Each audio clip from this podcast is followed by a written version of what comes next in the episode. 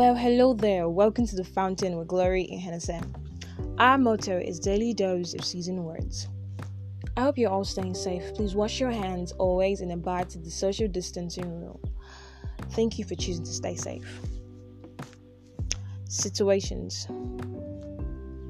Okay, so a friend and big sister of mine told me today as much as possible to not get angry over devastating situations, or allowing the feeling of hurt to linger on,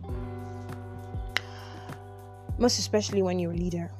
Okay, to tell you the truth, I want to tell you a story of what happened yesterday that made her say this to me, and that for you to understand that myself, who is talking to you, also goes through situations, and we just have to work on it. We just have to pray to God to give us the wisdom for it. So, to tell you the truth, I put together a meeting slated to hold in Zoom, had over 40 feedbacks that they will join and that they are all interested, keep it up, do well, stuff like that. It made me happy. I was like, yes, tomorrow is going to be great. But to my surprise, only 5 people joined the meeting.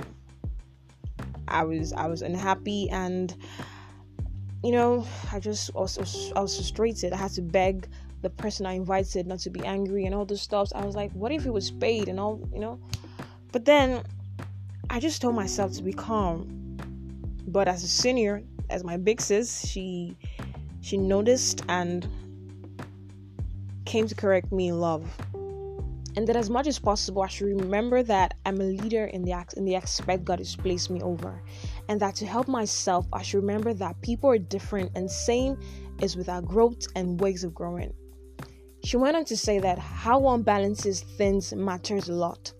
I must have told you this before, that you should learn to balance. No matter how difficult everything is for you, learn to balance. In all, we all need wisdom when we are facing one or two situations. Not all platforms or persons know how much you know or have grown like you. So discipline is key and it is good, but can only work with an understood leading. Situations can shake you to the point you lose faith. But allow me to beg you not to.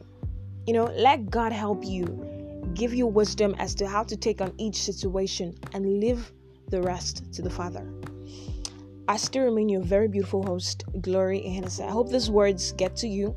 I hope you understand now that situations are not easy to just let go or to work over, but then you need God. One of 2 persons that I've lost, their parents, brothers, sisters, or are having to go through difficult situations they cannot even understand. Just know that there's something about God.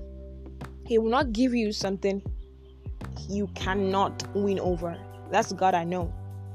So, good Nigerians, always smile. See ya tomorrow. Bye.